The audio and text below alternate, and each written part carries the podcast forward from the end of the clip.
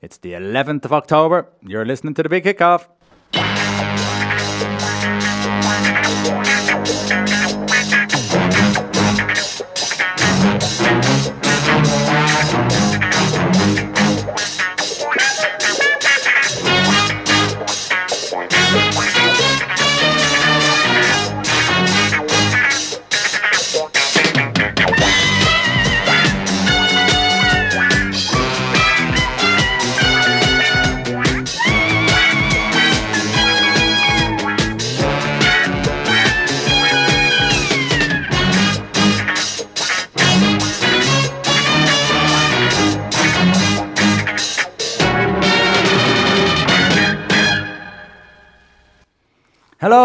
Welcome to the big kickoff on Liffey Sound 96.4 FM. We had a few fights over the weekend, and if Ireland don't win this weekend, we'll have a few more. David, will we ever talk about Ireland or will we leave this one? We can't talk about Ireland. It's only an hour. We haven't got enough time. Yeah. we haven't got enough time. Move on. Mate, well, we've a middle slot that we can. T- we're allowed. We should set a time of two minutes, quick fire round, and move on. Yeah, points. Because otherwise, when Lydia is on, I, just, I don't care. I don't Roy wanna talk Keane about or Conor McGregor? Ah, oh, Who'll win the Christ. fight? I'd love to see that. One of them where they both throw at the same time and knock each other out. That'd be beautiful. Glenn, welcome to the show again. Yeah. How are you hanging around so long? It's like I a bad know. smell he is. Look at him. Oh, cheers for that. Don't, he's sensitive, he's sensitive. Okay, what we got in the show, Dave? Sorry, I'm just sipping on some coffee here. We have Jack Tuite here beside us uh, of Cabinteely, and who's about to take on the the Dublin Marathon with his brother for Pieta House. So we're going to talk to him about uh, how much Matt is. Uh, put it this way: him and Matt are taking it on. So would there be a bit of uh, sibling rivalry? Would there be? Will you stick together and then do a little sprint at the end just to say you won? Yeah, we might do towards the end. uh, we've been training together the last couple of months, so it's going to be our first long run together. So we're going to do it together. Hopefully, try and get in about four hours. But just to just to finish it itself will Happy be, will days. be good, you know. So we've got that coming up now in the next few minutes, and then we have some general news that goes on, and then we have Lydia Dahl of. Did I get that out right? Yeah. uh, for uh, uh, I I was I was too busy concentrating on that MMA Connect to obviously talk about something that happened on Saturday that we all know about. Correct. That's it. It. That's it. Now let's say because Right. otherwise that's another hour that we can't get. What's your tune of the day? Uh, this is uh, Glenn's choice. This is Chase and Abby with Talk to Me.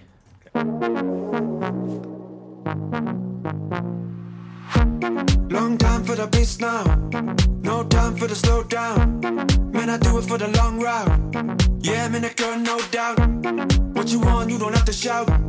One sec, tryna win the crowd. Tryna listen, tryna make you proud. I remember all the risk, yeah. Huh. Long time for the beast now. No time for the slow down. Talk to me, babe. And welcome back to the big kickoff on Liffey Sound 96 time. That's choices. Yeah. Now do you know? it? Yeah. We were just saying to Chase Nabby only have three songs, but uh, now we know their turtle. I think we played them all. Uh, if you want to contact us, it's 087 062 7138. And of course, if you want to contact us on social media, we're on Twitter, Facebook, Instagram, and it's the big kickoff 96.4 at gmail.com. Okay, listen, we're delighted to uh, welcome Jack Tuite, Kevin Teely's great defender.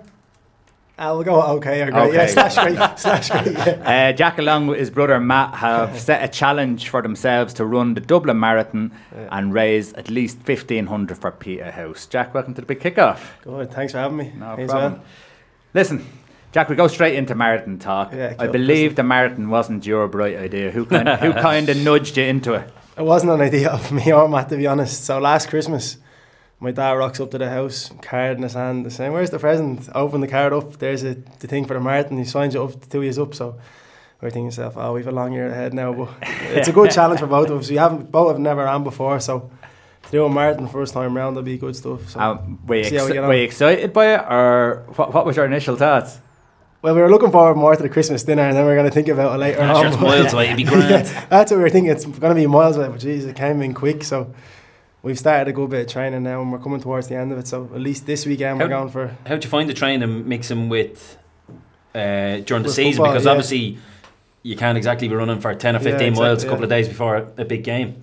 No, yeah. To be honest, I was coming towards the end of my season, and I was trying to do a bit of training um, for the marathon. But it's tough to get it in because on a Monday night I'd be training, Tuesday working, um, Wednesday night training, and then Friday night game. So if I done a tr- uh, marathon training any of them days, I'd be wrecked for a football training, which is more important, or I'm Mm. matching a Friday night. So I really had to look after myself because I didn't want to get any injuries because I was playing every game towards the end of the season as well. So now that the season's over, I'm able to do that a bit more and push myself a bit Mm. more, you know. And you might be fresh as well, not over Yeah. overran as well. Yeah, exactly. I'm So- trying to boost you up just in case you hit that wall too early. So, what, what, how far have you trained to? What's the Uh, so we've all done up to 25k.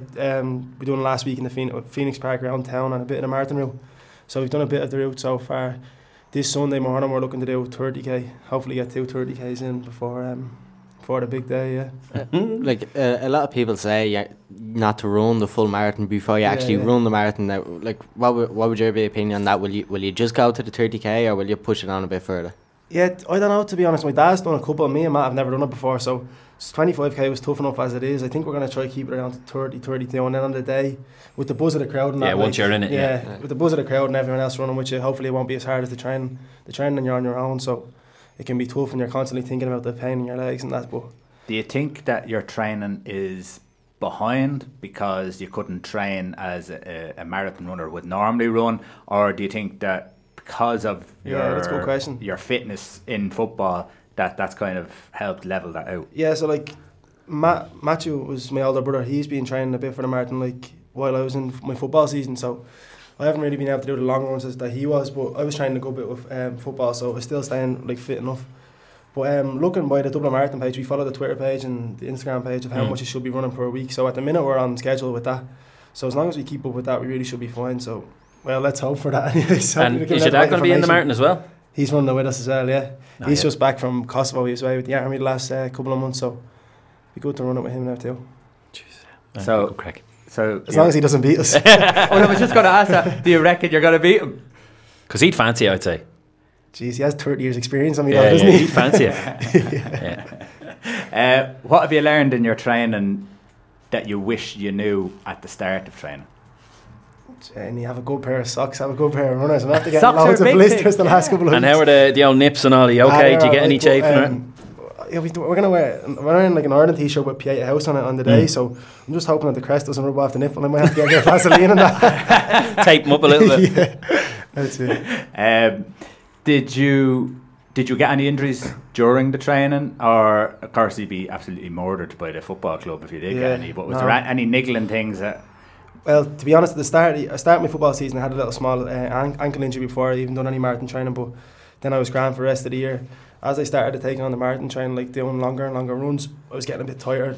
With two or three games left, I ended up getting a bit of a hamstring strain, but I was able to see the season out like playing games anyway, so I was grand. But um, at the minute now, I'm feeling good, like um, tightness, but that's really it, like Mm. Yeah. you know. Uh, Matty's been training. Uh, is there is there a competitive element between the two of you now, or is, is, as Dave said, do you just go run over the line uh, close to Holding it? hands.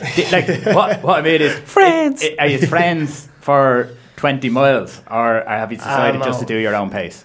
Yeah, no, because because that first one together, we're gonna do it at our own pace, like because there's lots of times during the training that, geez, I'm feeling bad or sluggish, and he's pulling, me, he's gone ahead, Mm. and I'm trying to stay with him, or the opposite way around, he's doing bad, and I'm going up a hill, and he's trying to stay with me. So, I think we're sort of pushing each other on, like as well as my dad pushing us on, but because we haven't done it before, it's good to have someone with you, like so you can at least talk to you during the run or whatever, and takes your mind off the pain a bit. The fact that it's in Dublin, will that make it easier for you because you kind of know where you're going, or does it make it harder because then you realise just how long it is? yeah, well, that's what we were thinking because we were talking about the other day. We were training. We were in Chapelizod, and we were. Then my dad was saying, "Oh yeah," and then when you're over at UCD, and I'm like, "Geez, UCD's the other side of Dublin." so, yeah, I don't, I don't think it's a good thing, but uh, it'd be good to run it in, in, in our own city, like as well. I think it might get a bit easier running around Dublin with the crowd, and Should it be family Yeah. spread around and stuff, just Yeah, pushing you on at yeah. different stages, Yeah. and you're in a bit of a lull, and all of a sudden one of your mates is there, you or somebody buzz, is exactly, yeah, yeah, yeah. So. Now we're looking forward to the buzzing today because I think that'll get us get us through it more than Yeah. more than anything. yeah. So like obviously you're running a marathon. It's it's just as much your just as much your mental preparation as it is physical preparation. So like y- you sound like you're going into this like you are. You know, this is the time, perfect time for you to be running this. Like, Yeah, exactly. I'm glad it's come where it has because I wouldn't have been able to do it during the season or anything like that. So it's good to have a couple of weeks off after the season and go straight into it. But that's I think mentally it's more tough than anything because you're constantly running and just getting bored in your head, and your head's telling you, "Oh, your body's sore, your body's sore." So it's wanting you to stop. But luckily enough, like the training's helping us, so the mental side of it isn't coming too Yeah. bad. What about Pieta House? How come you chose Pieta House as your charity? Well, we, we were just wanted to do it for a charity at first, um, and we were sort of thinking about what sort of charity we do for. And Pieta House, obviously, big organisation, does lots of great work, especially in Lucan and obviously Chew Jamie Beans, Lucan United um, Yeah. matches we've been involved in them the last two or three years. You, so you've been rubbish in them, by the way. I wasn't able to make it to this one, the one this year. So uh, uh, we had a good time last year, but um, so Did like, you not come up a little worse for wear in that? I remember. I think I scored one of the winning penalties actually. Ah, don't count penalties as goals. He's one of them. That's a real defender, isn't Yeah, it?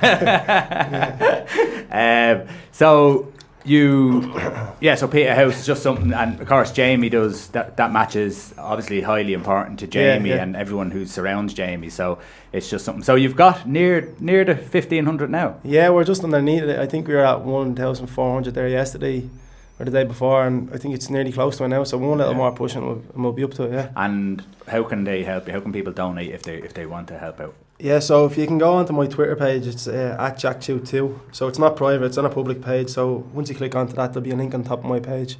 Click into the link and it's, you go from there. Yeah, Same with my Instagram or Facebook, so it's at Jack Shoot, that's all. great. Fifty Yeah. no, fifty quid notes all the way. Yeah. Dave's Yeah, going to be straight on it. And when he's you of go. Course. and the- Silent. I, I'll be the one of them silent. I won't advertise Anonymous. it when I'm trying. yeah, Yeah. yeah, because it's two euro. Yeah. Anonymous. Anonymous. uh, your football. Obviously, you've uh, you, you went over to Derby when you were younger from uh, Cherry Orchard. Uh, What was there? What was what was it like over in Derby? Like it, it, we don't have too many going across the water Anymore, yeah. any anymore. Really, a lot, a lot, of, a lot of making it even, yeah. yeah, or making it. What what way did you approach that? Especially because you came home. How did that feel? And when you went over, what was the thoughts before you went over? It's a bit like the, the marathon question. Is there anything you would do different? Uh, Yeah. looking back. Um, no, there's nothing I'd do different. I don't really have any regrets at all of going over. Like before I went over, at 15 I was getting offered contracts from a few different clubs, um, Reading, Ipswich, um, Derby, and then when I was younger I got offered from Man City when I was 12 or 13, so that was way too young. But when I signed for um, Derby when I was 16, I knew it was going to be tough. Like you look at the stats of how many lads go over and how many come back. I knew it could have been in that, but you're always thinking to yourself, "Geez, I can be in that one percent. Why can't I be?" Exactly. Do you know, I was reading a thing there today about um, Stephen Bradley was talking in the Independent Mm. about how many lads go over and how many come back, and how parents and players thinking, "Oh, I can be part of that one percent." But sure, if you don't believe in yourself, who will? So you got you got to believe. And I was looking at Derby as a club that I could push on from. I was looking on that Jeff Hendrick and Mark O'Brien. Mark O'Brien's now at Newport County, and Jeff's obviously with Burnley in Ireland. And I was thinking, well, I can be like them. So when I first went over, Derby was a, um, a club that I thought could get into their first team because there was no reserves team. There was straight from 18s into the into the first team panel. They had quite a small squad, and Nigel Clough, who was first team manager at the time, seemed to take a liking to me. He took me over training and that um, quite a lot. So I looked forward to it going over, but I always knew it was going to be tough. Yeah. Yeah. Did uh, what's your kind of daily routine over there? What was the yeah, daily it's, routine? it's, there's a lot of sitting, because yeah. if, if there's a lot of people don't know. Like yeah, yeah, because there's a lot of stuff like you, you Training for two hours and then in the bookies by one. yeah. Is, is there then down to the crown at there five a lot of spare few time? pints. yeah. There's way too much, especially when you're only a teenager, 16, 17. And would you have been sent to like a school or do a couple of hours in, in any of them at that stage? to be were honest, you it's just a token gesture, really, with what Really? they send you to college. So, one day a week, you do an hour at the club, and then on a Thursday, that's on a Wednesday, and then on a Thursday, you do maybe half a day, nine to one o'clock uh, in college. You wouldn't, we wouldn't train on a Thursday. So, on a normal day, you'd say go in, you go in at nine o'clock, train at 10 o'clock till 12. Uh, 12 to 1 have your lunch, 1 to 2 gym session, or else another session on the pitch, and then you're finished by 1 or 2 o'clock every day. So then when you get home, you're sitting in a sitting in the digs on your own really. Maybe you have one other lad, but you're with him at the club all day, so sometimes you want a little break from each other. You can either get pulled into the bookies or the pub. Luckily I didn't get pulled into any, but you sort of sit in the same room watching Is that Netflix. still around, that element Yeah, of it, yeah, is it? yeah, Yeah. yeah.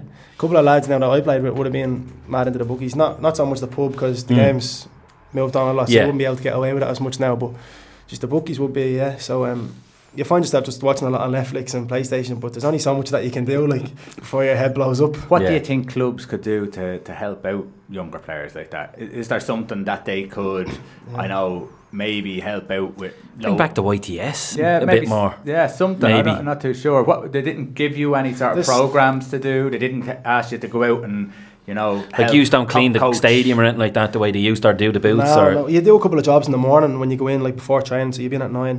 You do a couple of jobs for that, maybe clean first team players' boots or pump the balls or whatever. That's only when you're a scholar. So when you're on a professional contract, you don't do any of that. But um, yeah, they could really have someone looking after you outside the club because once you leave the club, there's no point of contact with the club. They don't really know what you're up to till the next, as long as you See show up the next day. yeah. Yeah, yeah. So when you were released, how again because it's the mental side of it. Yeah. How mentally did that affect you? Uh, did you think, right, that's it, or did you think, right, I'm going to go back to Ireland. I could probably make it. Yeah, no, there. I had mixed emotions. So when I was coming back, I was really, I was really down, like because obviously I didn't have my leaving cert, and then you're going from a thing where at 16 you're knowing a lot about in Ireland. Everybody's known um, knows about you. You're playing at the top of your game, top level. Then you come back and you're nobody in the League of Ireland because Mm. you haven't played in that platform yet. So you're sort of having to make uh, make another name for Prove yourself, yourself again, Exactly. yeah. So I mixed emotions. So at the start, I sort of was like, I want to take a break from football. I had enough. But um, yeah, luckily my family kept pushing me on. Like I was like, go back to it. And then I found found like that I wanted to play again. I joined that loan. I had a couple of offers now with the Premier Division sides, but I wanted to play first team every week. So I went at loan in the first division, and I did do that. And uh, then just playing again, playing again regular, made me made me love it again. Like Yeah. So uh, from Athlone to Shelbourne, is that Yeah, right? yeah, to Shells. and then and now at Cabinteely, yeah. Cabinteely. What's Cabinteely like as a club? Yeah, it's a ground club. Um, really young players, but they're doing everything right. To be honest, all the staff in the background and everything. Um, they seem Just the quite way- patient about Yeah. it, not trying to rush yeah, into the not- Premier Yeah, and exactly. throw a lot of money around. And so you look at most of the League of Ireland clubs, half of them are in debt or even more, you know. So I think Cabinteely are looking at it in the way like to build up slowly. Like I know I've seen a thing there that they finished higher each year, one place each year. Like, but Yeah. um, Yeah. they're slowly making steps forward, you know. And I think there's the right staff, and we've a young squad. We think we need a few more experienced lads, but I think they're going in the right direction. Have you seen much of the underage So it's 17s, 19s i- in Cabinteely at all? Do they mix at all? The 19s would train the same night as us. Okay. So if we wanted to take a couple of players up to China, which we have done, we've had a, a lot of lads come through the 19s this season. Um, Luke Lucas, Jack Hudson, they're just a couple of lads that are playing for DIT with me as well, but they've come through the 19s. So having them train around us on the same night helps because we can just bring them into the squad if we need them for a match day or if they're go- if they're good enough. Yeah. As for the 17s, I know Pat Devlin, our manager, goes to watch a lot of 17s and 15s games and keeps an eye on that because I think Cabinteely have one of the biggest. Um, They, yeah, Youth. it's very, Yeah, very big. I, I always would have thought of Cabinteely as more of a a, a, a youth club. Yeah, they've a more lot of than youth a teams. Senior, Yeah. senior club.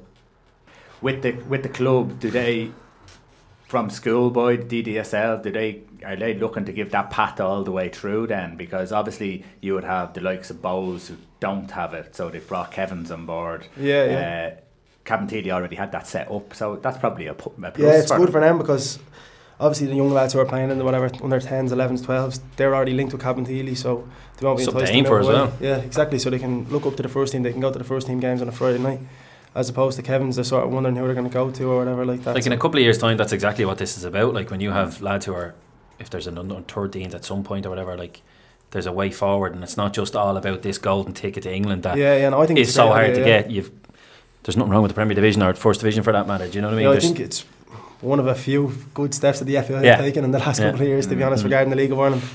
It gives players a pathway towards the first team and just get a bit of structure and into into And, the I, and I think Stephen Bradley, I think that's the angle he was coming from. You don't have to go to England; that there is a pathway yeah. through Yeah. to learn your trade and then go across Exactly, instead of jumping one big step at, uh, as you- as you did and many have done and Yeah. come back. Now, to be give you credit, you've been strong enough to be able to go back into the League of Ireland and st- start to rebuild. yeah. There's been a lot who have been Drop so out, disheartened have just Mm. dropped out. Yeah, no, there's a lot of good lads, a lot of good players that that have fallen out of football, like through coming back from England. You just they fell out of love with the game. Like. And obviously, there's the pull of there's a lot of guys that go over still now that are in their early twenties and get brought back over. Is it is it more common when you're playing? Do you know when they're out there being watched and scouted, or is it? Do you find that there's more of an interest and there's more whispers around the who's floating around watching players because it's there's such an influx of, as I said, young League of Ireland players now moving over to England compared to the way it was years ago. Yeah, I think to be honest, the most of the um, Friday night games in the League of Ireland, there's someone there watching, whether it's an agent or Yeah. a scout or someone who knows somebody. If you're playing well, that the word travels very quick. As you see, like you see what lads going over every year from the League of Ireland going over, and some of them making a good impression, the likes of Graham Burke and uh, Seanie Maguire and stuff like that. So Plus, a lot of the guys have already been there and come back and kind of almost Nearly got got, the confidence slash bit of experience back, and they can just go back ready made compared to going Yeah. as fifteen or sixteen. somebody was saying to me a while ago, I remember um, they were talking about Sean Maguire. So he was over at West Ham as a youth. Mm. Came back to Dundalk when Dundalk weren't. Um, they were sort of going to the level that they are now, but he wasn't getting into the squad. Mm. And um, then he went to Cork and started banging the goals in, and That was then last year he was nearly going to the World Cup of Ireland. So that's how Yeah. quick it Yeah. can turn for you, you know. Yeah, it's crazy. Yeah. One last question before we take a break. Uh, has your dad refereed any of your League of Ireland games? Is he allowed? He's not allowed. But I was about to say, yeah. he actually refed. Uh, we had a friendly last week, DIT against Blanch. Was he tough on he- you? It was his first game back after um, a few months out of the army. And I tell you, it was a bit dodgy. Aaron. He was a bit slow getting on the pitch. They'll kill me for Would saying he have that. no problem sending you off? Would he? I, I think he goes against me when we're playing all the Yeah, time. so that- yeah, always definitely. the way, isn't it? They always go a little bit hard. I never touched them. We're going to take a break. Uh, maybe you'll hang around talk a little bit of football with us for the next 10 minutes or so. Yeah, Would that's that be good, all right? good stuff, yeah. Okay, back after the break. You're listening to Liffey Sound on 96.4 FM. And welcome back to the big kickoff on Liffey Sound 96.4 FM. Again, it's 087 7138 if you want to contact us.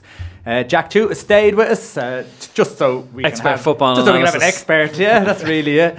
And we go into the Premier League. Dave, we have a little quick three minute look Liverpool, over. Liverpool City was actually surprising. It was still a decent game and it was still entertaining, but it was just surprising that I think now, like some crafty bugger out there probably put a few quid in nil all, but I don't think any of us really expected that. But um, they were. It was a proper top of the table clash. They both kind of were a bit cagey, throwing a few jabs, but not really committing. No one else cares. Okay. Uh, do you think that is because Mourinho, or not Mourinho? Don't, that- yeah, it's his, it's his fault. It is his fault. Everything's his uh, Pep fault at the minute. Guardiola, do you think it's because he was being cagey because his, his results against Liverpool haven't been favourable and he wanted to make sure Well, for Guardiola, 100%, Yeah. because you've seen the famous clip now when he's in the dressing room with Goodison and he's already talking about the Champions League game and he, he, he's genuinely concerned about that front three. But even Liverpool were a bit cagey because remember when they start playing out from the goalkeeper and it was obvious they were going to. Like the midfield three didn't push up the way they As used high, to. yeah. And it was very much, uh, let Fernandinho have it. And I I was very surprised at that by Liverpool. And in fairness, they've been a bit like that all year. So Mm. is Klopp trying to be a bit half and half now because he knows that overcommitment can lose points. So is he trying to find a happy medium? Yeah, I think both Is he teams thinking the big picture? Both teams weren't uh, weren't as open as they have been. No. You know, so obviously Liverpool dropped a lot of points last year against the so-called lower teams from Mm. being that bit more open. So maybe he's just trying to be. a bit more Yeah, because it hasn't been there all year, regardless of City. It hasn't been there. I'm just wondering, is he trying to find that medium because of that kind of 2 0 is still not Yeah. enough at Liverpool Yeah. if they're playing like that? Well, maybe Jack. Just on that point, maybe if you're looking at from a Liverpool side of things, they're looking at City and they're thinking, "Well, hold on. City had an unbelievable la- last year. They're not going to do that again. They're not going to demolish everyone the way they did last 100%. year. And they've already dropped points against the lower teams, which they didn't do last Yeah, year. yeah. So actually, And Liverpool look good as well ma- this year. To maybe honest. not losing against City, just not losing was a great good result. result, yeah. because Like- you know City will drop points. That's what Liverpool have been going well, especially like in the Champions League and that as well. So I think it was important that they just kept the run going and And didn't I get beaten, suppose you know? it, was, it was a tough L week when you think Chelsea, Napoli, City. that's what I mm, see. Fair enough. The last or the last five six games and they've another couple three or four games that are going to be very tough coming up. So Mm. as long as they kept that going, I thought I thought it was a good result for them to be honest. Yeah. So, so is this a case of one point gained rather than two points lost? Possibly. Well, that's the way they're going to spin it now, regardless. I think but, for uh, both, though. Yeah. I, I think like going into the match with both managers are eh, especially Klopp a more so Yeah. would have been happy to come out with the draw and would Yeah. have been playing to come out with it, a draw. it, it, it definitely seemed like it was more important not to lose that Yeah. game from both sides, which is very unlike Liverpool and City. That's what was the biggest surprise about it. Yeah. That, uh, that Um, that's the way it went. Riyad Mahrez penalty. When you take a ball off somebody, you better bury it, you know. And Did he take it off him though? Well, not Because necessarily, but it was he, real, like- he actually went and got the ball and he turned around and Jesus was standing on the penalty spot. So he didn't even get the ball. So he probably didn't deserve it. shave that mustache off, then you can take the pen out. Uh, it was believed that uh, Guardiola actually mentioned that Mahrez should take the penalty. Yeah, Which, okay. when the caption came up, three out, I think it's four out last six that Yeah. he Yeah. lost. But or he had Jesus missed. is something similar. He's missed a couple as Is well. it? So, Yeah, so- un- unfortunately, Aguero was sitting on the bench, but good enough for Liverpool. You would think all the technically ability. uh, top. yeah, you don't like to see that have. confusion for a penalty, do you? Yeah. If you want someone to take it and that be it. Yeah. Like, yeah. Yeah. Um, quickly go over Man United. Uh, we all thought Mourinho. It was out of job at gas. half-time. The, the, the fa- very, very famous game of two halves. He was gone, disgrace, clueless. Uh, you never know, they're all right. you know, It it's like one of them. again, wasn't it? But uh, Savage, Robbie Savage called it or something halfway through because he he's on his show. Yeah. and he says something like about it, making a statement and it- and it's now or never kind of thing. But he, they were all they were having a go at him, but he was kind of like it's now is the time to kind of stand up, and all of a sudden it was bang bang bang. Uh, I don't know. And Pogba saying the right things this week. Did you hear that? Oh, maybe he's right. It's hard to. What did he say? It was real typical French. It's hard to get going again when you're already at in the stars. Oh yeah, Yeah. winning the World Cup, something along them lines. So he's starting to agree with some of what he said. So you never know. Everyone's heard what we've had to say. Jack, what do you what do you reckon about the whole? I thing? think that results after saving uh, Oh, saving Mourinho big Mm. time. But I think looking on, I still think that they're playing rubbish football at the minute. Like Yeah. they're miles behind City and Liverpool and even Spurs. So yeah. just papered over the cracks. I, that's what I think. Yeah, I think it's just saved him for a couple of weeks, and I still think he's his time's going to come. I think that's yeah. It's you're his right. team this year. He has no excuses. Like it was. Newcastle, wasn't it? Yeah. Let's Yeah. face it. A, a case of when, not if. Mm, Like two 0 It's- to be losing two 0 at home to Newcastle. that's what you need to look at almost more so than the comeback because you got yourselves into that mess in the first place. It Okay, it's- let's it's forget funny. about Manchester. keep it light, keep it light. Right, Ireland. Good jeez. Um, just on the just on the rest. Arsenal actually. Ch- Chelsea, Arsenal, Arsenal, who are on nine games in a row. What do you reckon, boys? Now- are they are they are they in the top four mix now, or even better? The nine games in a row is a little misleading because No, two of them are in the Champions League against not so strong teams. One Yeah. was in the, the League Cup Yeah. or whatever it's called. Still though, it's a nice habit. But it is it is a good habit, and it was a great win. Was it five one? A lot of goals. Aubameyang and Lacazette looking good. Um, if, Jack, if you were to pick a top four, Jack, who do you think could get through, and what order? City to win it. Did you all hear that? I'm, I, I'm a Spurs fan myself, but I think Liverpool are going to come second, Spurs third, and Arsenal fourth. I don't you- think. Do you think Chelsea will slip out? Yeah. But that's because he's followed Spurs, so it's, No, not- like some- it's a bit skewed, is it? Um, If I Arsenal think- show this Ar- I form, think it's going to be yeah, a really I think Arsenal good are going form. well, going well at the minute. Obviously, it'll be between them and well, it could be between them and Spurs and Chelsea too for the for the four places. But did Spurs need to buy someone in the summer? I think so. Yeah, you sort of need to have to you have to freshen it up, don't you? Where? Because if you Uh, look at I'd- the team, it's actually a very good, well balanced. solid team. Uh, we have a Balanced. great squad, but at the end of the day, you still want someone to come in. I think we could have done with somebody to back up Harry Kane on that level. who would the you- last couple of would years you we've have brought signed like in? Llorente. Who was the one with Janssen before him? Yeah. the- Nobody's the- really been able to fill fill in for Harry Kane. When And it's a lot of pressure when you come in. You Yeah. know you're probably only in for the game. You need to Yeah, almost score a hat trick. yeah. It's also uh, a job that if you were told that you're going to play second fiddle to Harry Kane, you'll probably play a handful of games for the Yeah. year. Would you be moving to Spurs? Would you be? Yeah, Uh, would you be take that on? Yeah. So I think- they're in a tricky situation because he's never getting dropped ever. Spurs don't tend to do it, but I think Spurs are at that stage now where it's almost like you need to try and go and get the star, if you know what I mean. More Yeah, we so. need to push There's a on great that balance, more, yeah. but is it time to try and plop that little superstar in the middle or wherever he may be to really push him on? Um, what about manager of not only this year but of the last probably ten years, Eddie Howe for Bournemouth? Unbelievable job. Sixth and he's not minute. getting, he should be. People should be throwing gold at him because he's Yeah. the world's greatest manager ever. Yeah, and he wasn't even linked with the England job there No. last year or nothing, was he? No, no, not at So all. when people are going, oh, who's going to come in for Mourinho? There's plenty out there. Well, Well, they're literally next door I to you. said it. I said it last year that uh, uh, Eddie Howe for Arsene Wenger to go in because Mm. he's he, he would be now. There's a lot more pressure at the top club because you have to win all the time. Yeah. Yeah. But he has proven that getting the team from League Two all the way up Mm. on no budget whatsoever, nearly crumbling. Uh, I've nothing but respect for for uh, Eddie Howe. 100%. Okay, Republic of Ireland. Oh. Two big games coming up this week. Yeah. Um, Shane Yeah. Long, a doubt. Oh, apparently he's back training today. It looks like he's okay. It looks like he's okay. Uh, Eriksen is all of a sudden not quite so bad, so it's like, ah, fuck off. He's a stomach problem or something. okay. But uh, they still think he might miss Saturday, but not the second game. Okay, and Gareth Bale is a. Maybe yeah, fit yeah. for Ireland game. though. I'd say so. I say he will be. But sure, if he's if he's a bit dodgy, we'll take that. Yeah, like if, if you're carrying te- uh, carrying the team, which you know, nine times out of ten he does end up carrying Wales, and, Oh, and they you're not, need him. and you're not at like full fitness level. You know, it it, it it's good for Ireland. Yeah. Mm. Your synopsis on Ireland in general. Where do I start? You have five minutes. We need a, uh, we just we need a whole new fresh fresh bunch of lads coming in. We're going to the stage where we're using old talent like Shane Long and whoever else. Shane Long, Stephen Moore. These lads are sort of past. I think we need a couple of new lads coming in from the twenty ones to fill in there. It was like I was Like, should you be ruthless and bring in the likes of your Cunninghams and Doherty's? I like- would like I- even the likes. I know I don't want to talk about Rice, but they should have brought him in ages ago. Yeah. Even like the likes of Ronan Curtis. I know he's scoring goals in League One for Portsmouth, but and the League One it's League One, but at least he's scoring goals. It's better than what Shane Long's been doing the last two. just years, to you know? just to cover ourselves as well, a bit like the way Wales and even Scotland do it. The likes of your man Nolan at Inter Milan. I'm not saying maybe right to the first team, but would you Yeah. not promote him up a couple of years, even to under 21, to kind of hammer it home that he's he's ours, Yeah. Yeah. if you know what I mean? Or it, yeah, and the there's a likes lad of- at Bayern Munich. Am I right in saying that with the Well, 17s? he's had to coming out last week saying Gone that to he doesn't Luxembourg, is he? Yeah, that he just Yeah, wants kidding. Yeah, them. so is that because we haven't gotten that. Does Gotten that not show where we are now that we're They losing looking for players to players. Luxembourg? Yeah, yeah. like I at this stage wouldn't have a problem going. Ah, put him straight in,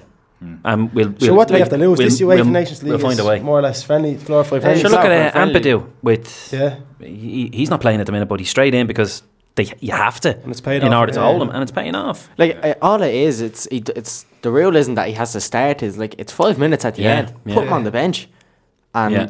You save capped. your last last. Yeah. Put him on for five minutes now. Like if we had it on that, we wouldn't be But see, in I think the problem scenarios is we that are in Martin now. O'Neill is a very loyal, over loyal Yeah. manager, and he will play. He will play Ward till he's forty-two if he's Yeah. able to. Yeah. Yeah, Even in the but friendlies, he He'll doesn't. play, he plays Walters now, and we know Walters, Walters. yeah. is- is he's done a great job, best. but he's- yeah, and, and he'll he'll be he'll stay there Yeah. till he's ninety-two if he could. Yeah, he thought yeah. he could do a job. Yeah. He's very loyal like that for for, for and we're delighted I- to have him. But it's hard to I- let go. I think you're hoping that the next generation comes in, but I don't think they're allowed come in. No, but it's yeah. not even the next generation. Like he, he ha- he's bypassed a, a, a few players. Like Greg Cunningham is a very good. Also, Matt Doherty as Yeah, well. Yeah. like Doherty. Doherty won Premier League Player of the Month. I think. yeah, that's right. So- over Hazard. and and he's not getting. He's not getting in. sniffing the Irish team, and that's like like uh, that is mad stuff. yeah. And Seamus Coleman turned 30 the other day, and you think, God, I thought Seamus Coleman Yeah, was only um, 25. and and with Matt Doherty around, you're kind of going, well, at least we don't have to panic when Seamus Coleman's gone because he is our one player that's probably that bit above the rest, if you know what I mean. I'm looking at the team and thinking, sometimes you need to fit players in because they're your best players. And uh, uh, in my opinion, this I, and I want your opinion on this. Would it be an idea to play uh, Matt Doherty in right full and Seamus Coleman on the right hand side of midfield? Yeah. Because I think Seamus Coleman can attack Yeah. brilliantly, better than probably. I'm uh, like, like if Te- They're definitely better than Cyrus Christie. yeah. Well, I think Cyrus Christie is more of a, a right a right winger than he is a right wing back. And as you were saying there, if you were to play Coleman right full or play Coleman right back and uh, have a thing, Do The other way around. the, yeah, sorry, do the other way around. Now, if Coleman was to go forward, you'd have Doherty to cover the spot. And it's not like you have an attacking midfielder having to cover and defend. I think they're the caliber of player that you wouldn't have to overly sit in the training ground and go to town. I'd say you can give them They a can couple of basic yeah. instructions Well, first of and all, they'll do it. The two of them naturally go forward, and the two of them naturally go back. They If work hard anything, to go oh, I don't have to come back because you're there. Sweet. Uh, if anything, look at it as positive. I'd like to see Matt Doherty at left back as well because I know he played a lot of games for Wolves last year in the Championship at left back. Mm. Keep Yeah. Coleman at right back. But um, I'd like to see Harry Arter brought back in now after what's happened. But I think he's a good, a really Yeah. good player for us. It'd be interesting. Up Yeah. front, would you put Maguire straight in? I'd put that young Yeah. kid off He's- fucking Southampton at this stage. I'd, I'd grab anybody. He's our best chance of trying to get a goal scorer for us, isn't he? The, the only problem is, is that As long as he doesn't start Walters and long again. well, when you when you play one up front, he doesn't see Maguire as the strength to be able to link Yeah. things up, does he? Yeah. But like, if if you if you can score what twenty one goals in twenty games, I don't care what league it is, you have proven yourself to have Confidence as well, especially up front. You need it. And and Maguire has shown that like Mm. he he's had two or three fairly serious injuries in the Mm. past year or two, and he's bounced back every time. You know, he, he he has the resilience, he has the confidence to prove it. Yeah. We'll go. Uh, let, let's a few. How will we do? Oh. We'll go. It, it won't be the same result as the last time. Uh, I'm fu- I hate saying it, but I'd probably not go in for uh, Denmark. Maybe 2 1. What about Wales? Oh, Wales. Draw. Go. Can't back against the Irish, can I? Ah, Uh, Jack, you're put, making me feel bad now. that. Um, I'm going to say 1 0 Ireland on Saturday. Come on. Yeah? Come on, the boys. Yeah, And yeah. then- so am I. I'm in. And then Wednesday, jeez, I take a draw after that, after the last game against Wales. Yeah. Yeah. At this stage with the squad Yeah. we have, yeah. Glenn. Uh, one one against Denmark. Uh, oh, oh, gee, uh, two one against Wales. Okay, I'm going for two draws. I'm not saying if it's goalless, but it quite possibly could on be the fence, on the fence. Put it this way: the the entertainment value will be low. potentially.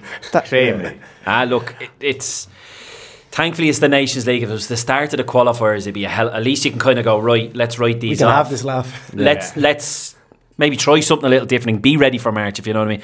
He doesn't have that. No. It- we're not going to top this group now. Let's let's do something. Let's get ready. Yeah. Just to finish off on football, we're nearly finished this section. Uh, Jack, you look obviously you're in the thick of the League of Ireland. Did you get play against UCD?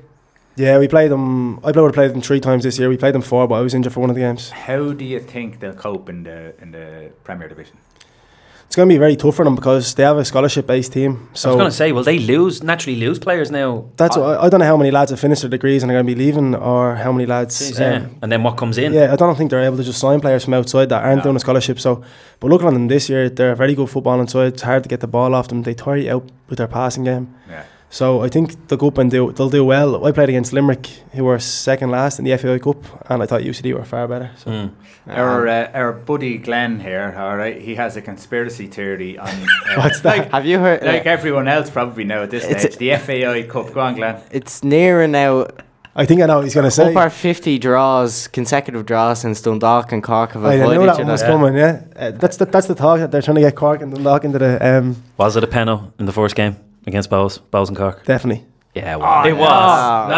No. Turn the mics off. Turn the mics off. We can't haven't show- got enough time. And, uh, You can't show your Why studs like wasn't, that. tell me, tell me, why wasn't it a free out? He had his leg up as high.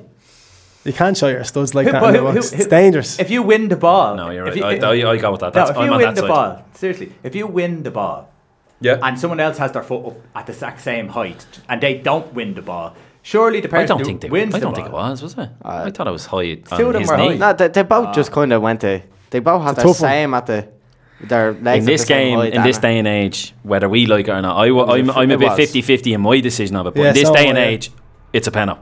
Right, Unfortunately. Last question. You know, we have uh, Finn Harps coming up How against St. Strata. Finn Harps coming up against Strata now in the in the uh, very weird playoff situation that we have set up now. You know, uh, who would you fancy to go on and play the team that finished bottom or second bottom of the Premier Division? Or i- if that is now I that Limerick think have their Finn fault Harps order. will beat Drogheda and Finn Harps will beat Limerick and go up. I, Limerick- I think I'd back that up. I don't think it even matters with Limerick getting their their. Um, Just very briefly, yes or no. Does this playoff system stay again next year, or is it was that just a one-off to see? Or I don't know. I think it was a great idea because at least this year, you, um, you were always fighting to get into them places, Yeah. as opposed to the year before, you can only get first place. It was a dead league last year, wasn't Yeah. That's it exactly. It was one after. a and even people in mid-table have something to fight for, it? kind of thing. Waterford had too much backing. That's it. If you get, if you get one team with a bit of financial power, then Yeah. that's the end of it. Okay, we have to kick you out, Jack. It's been a pleasure. All right, we can talk football Best all of luck night. in the anyway, Lydia is waiting to uh, get on the phone. She's on next. We're going to talk uh, Khabib, McGregor, UFC, and a little bit more. Talk Good you stuff. after Cheers, the break. lads. No Fair problem. dues. You're listening to Liffey Sound on 96.4 FM. Joining us on the line is Lydia Des Dolles, the face and brains behind MMA Connect TV, to discuss the Khabib versus McGregor fight and where the UFC is heading. Lydia, welcome back to the big kickoff.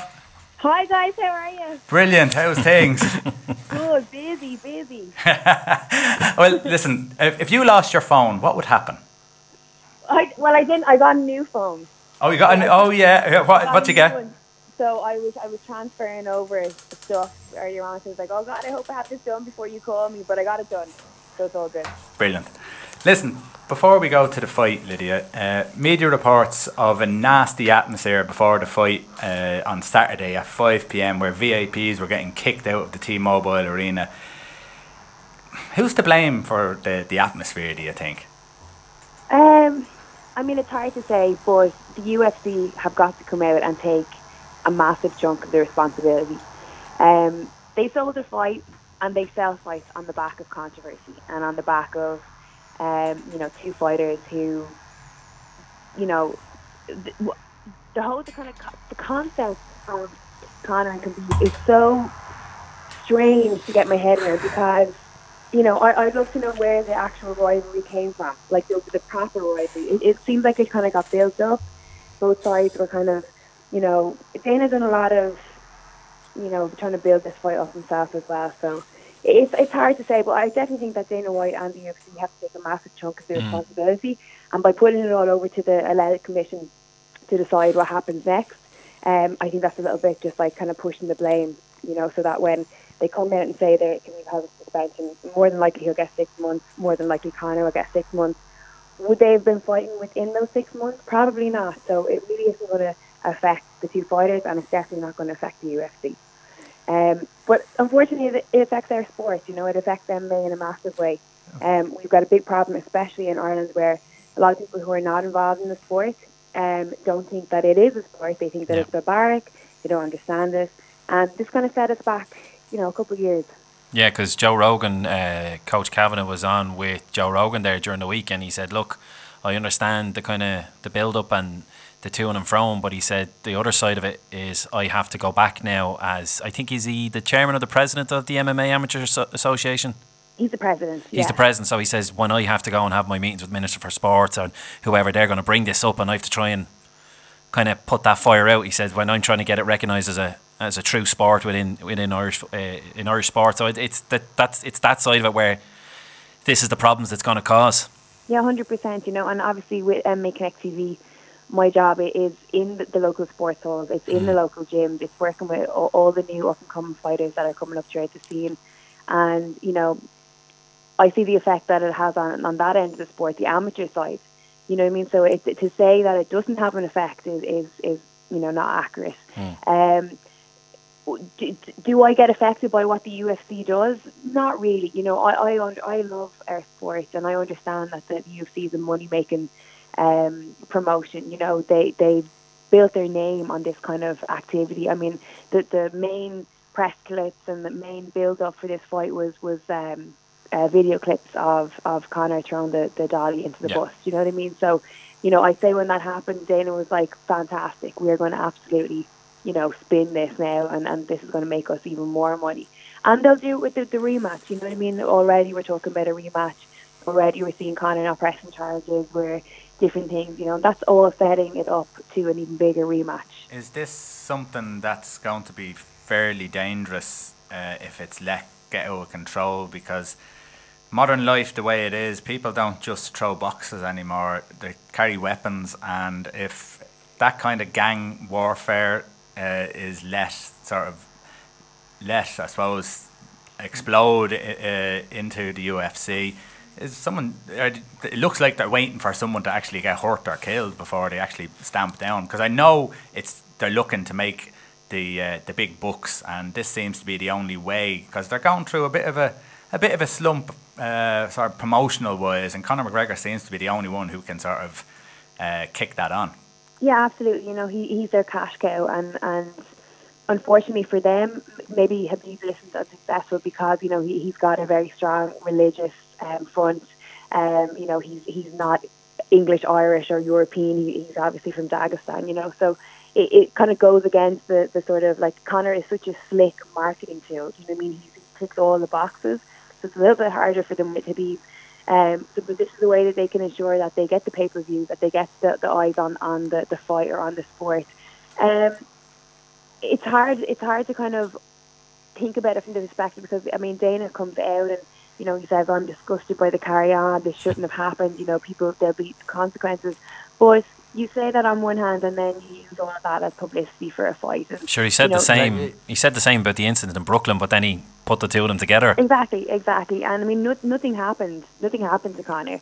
You know, and I'm totally biased when it comes to Conor because Yeah. I, I see the impact that he's had on the sport, especially in Ireland, um, and, and, and all the great stuff that he does do for, for kids that are in his gym and, and in his community.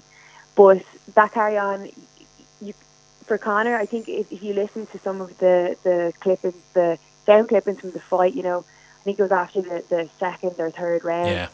he started saying stuff to us like, you know, it's just business, it's just business. But it, unfortunately, you have the fans who look at the sport and they don't see it as just business. They hmm. take on that rivalry themselves personally, and we see that in all sports. You know, we see it in football, we see it in, in hurling, we see it in, in, in sports. That's what happens, and that's why it is so dangerous.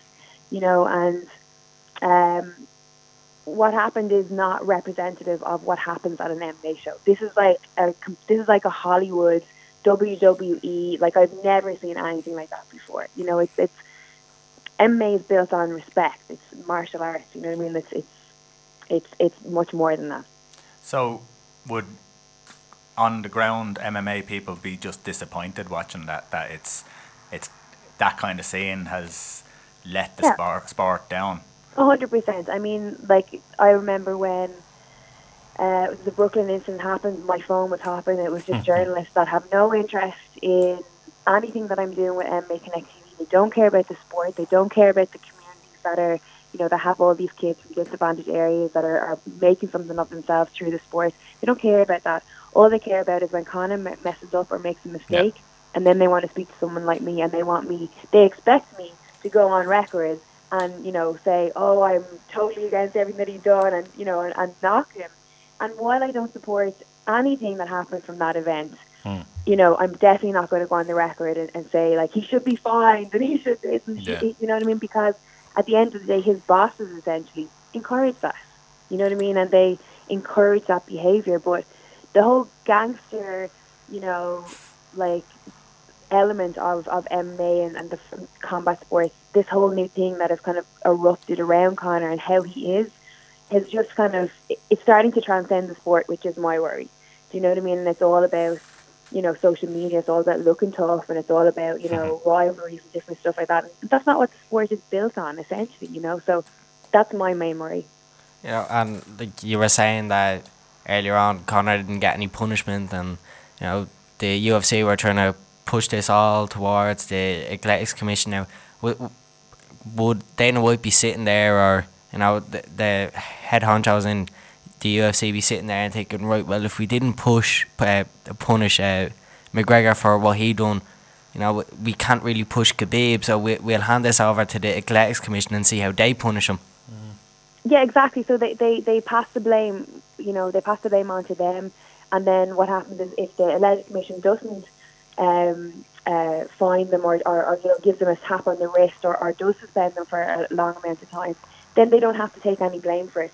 And if it's a case of they get a slap on the wrist, they think, brilliant, it wasn't that big a deal, now we can set up a rematch. You know, so it, it's passing the book again. The important thing to note that when the Brooklyn incident happened, Conor, every year you have to um, re um, re-register for your license to fight by the Athletic Commission. It's the Nevada State Commission. Conor was actually out of license when the Brooklyn incident happened, so he actually wasn't at risk for losing his license. So, not that I think that he's, he, you know, that was a thought in his head where he's like, right, I'm gonna, I'm gonna do this, and hmm. you know, it there's no repercussions. But the difference is Khabib actually is in license at the moment, so they may suspend his license for a couple of months. But like I said, he wouldn't have been fighting in that time anyway. He's at the stage now where they're going to need a couple of months to build up a fight. You know, there it's going to have to be Tony Ferguson next or, or Conor Mc- McGregor uh, rematch. You know, um, so it makes sense for them to hold off as long as possible to build it up. So even if he does get a six month suspension, you know, um, nothing is, is going to happen. And the other thing as well, you know, it's fighting. Do you know what I mean? It's not tennis. You know what I mean? And it's it's adrenaline and it's a very strange animal, you know, and anyone who trains MMA and who's done even competitive rounds in the gym will know that when your adrenaline and all that testosterone is floating around your body, you know, people act out in in in you know maybe not the best ways. There's not an excuse for what happened in New York or last weekend, but um, you know I think in the heat of the moment and when you've so many people surrounding that cage and you know maybe Dillon was shouting stuff in at him. Dillon Danis, uh, he's obviously a jiu-jitsu black belt that that trains with Conor. Um, you don't know. I mean, yeah, he should have he should have composed himself in a much better fashion, especially his teammates that jumped into the cage. They should have done too. But look, it's it's pride on the line now. You know what I mean? And, and they're guys at the end of the day. No offense to all of you, the studio, you know. But No, I, I know. think if it was girls, you know, if it was women, you know, maybe that that Somebody would be the dead. Case, you know. but um, look, it is unfortunate, but uh, I think we all agree that maybe the, the, the UFC need to, as being the authority on the whole the, uh, the the grand scale, need to put some authority down and protect the sport uh, as you said, it's not a sport registered as a sport in Ireland, and hopefully it will get to that. But they need to protect the sport and not think about the short term goals of the financial success surrounding uh, Conor, which actually looks not Conor's fault, but that's the way it's looking. Just to go on to the fight, um, when did you realise that Conor was in a bit of trouble? Halfway through the first round. Yeah. yeah, Yeah. halfway through the first round. I mean, I I done an interview the, the a couple of days beforehand, and um, I was asked, you know, predictions, and I hate giving predictions because it's so hard to tell. It just depends on who's the better, who executes their game plan better on the night, you know. Um, and that's goes for all fighters. Um, but what I had said was it, it, it definitely does come down to who can execute the game plan, who can who can get in there first. I thought he was way too, um, you know, maybe he was prepared. He prepared in kind of a more, de, uh, he should have been more aggressive. I think he was a little bit more. He played a defensive role um, in the fight, you know. Um, and for anyone that does any grappling or does jiu-jitsu, to see the way that Khabib had tied him up every time he took him down and he wrapped his legs up, near impossible to get out of, you know. And, and Conor done really, really well um, to get back to his feet a couple of times. Also, we had that round, third round, I think it was, where you know he won that round, which is the first time that Khabib has ever lost a fight or lost a round in, in the UFC. You know, and for all the talk and all the different things that have gone on, let's not forget that Habib is 27 and 0, you know, in his professional career. Yeah. Absolute animal, you know. Um, but, uh, you know, so many people are commenting saying, oh, Conor didn't look like himself, he didn't do this, you know, the, the other thing. Who's to say? He's been out of the sport, he's been out of fighting for two years, you know what I mean? And, and maybe it was a little bit of ring rust. Um, or maybe Khabib was just a stronger man, the better man of the night, which which he was, you know. Uh, it- Um, that type of fighter as well is also he, he, McGregor's type of weak type of Fighter. Oh, absolutely. It's the worst type of opponents that Conor could go up against, you know. Um, Conor kind of capitalizes on when you rush in or when you you were aggressive. You know, he capitalizes on that being calm and, and you know, showing that overhand overhand left, you know what I mean? So um yeah, I, I did I obviously love every fight. And, you know, I, I love the sport. But uh, I, I didn't enjoy seeing Conor like that. I like I like you know staying up till five a.m.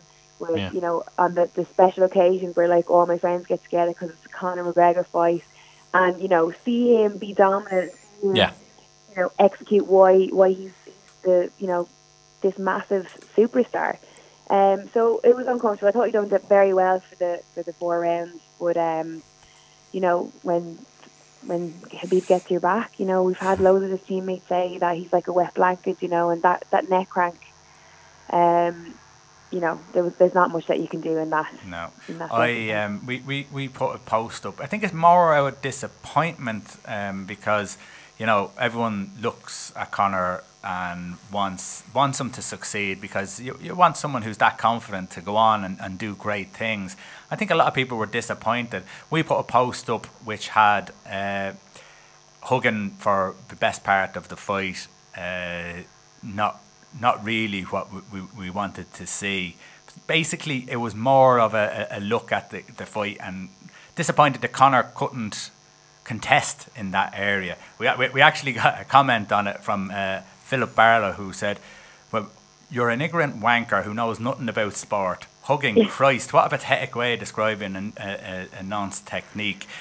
It wasn't actually on the the actual techniques of the fight, but it was just disappointing because you're going in for uh, such a, a big fight, and you know that uh, Khabib's strength is his wrestling. That there was absolutely no no sense that Conor was going to be able to c- compete at all. Is, is this probably because you can't spend two years out of competitive fights and then expect to compete? Yeah, I, I mean, I think it's I think it's a little bit definitely from that column.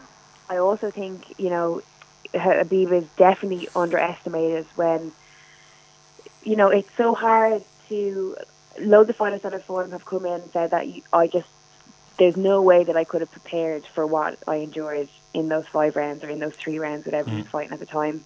And I think that might have been the case with Conor as well. Like, you know, one thing that you can't say about Conor is he doesn't have heart. You know what I mean? He, that he, he's a phenomenal athlete. I mean, look, he, he is one of the greatest fighters that have ever ever been in the UFC. He's the greatest fighter that's ever come out of this country, and probably that ever will come out of this country in MMA. Um, maybe he was a little bit underprepared. I don't know. Do you know what I mean? I find it hard to believe that John, his, his coach John Kavanagh, and, and his team would have sent him into that fight underprepared. No. You know, I'm sure they would have crossed off absolutely every area and Ring, rust, ring rusty.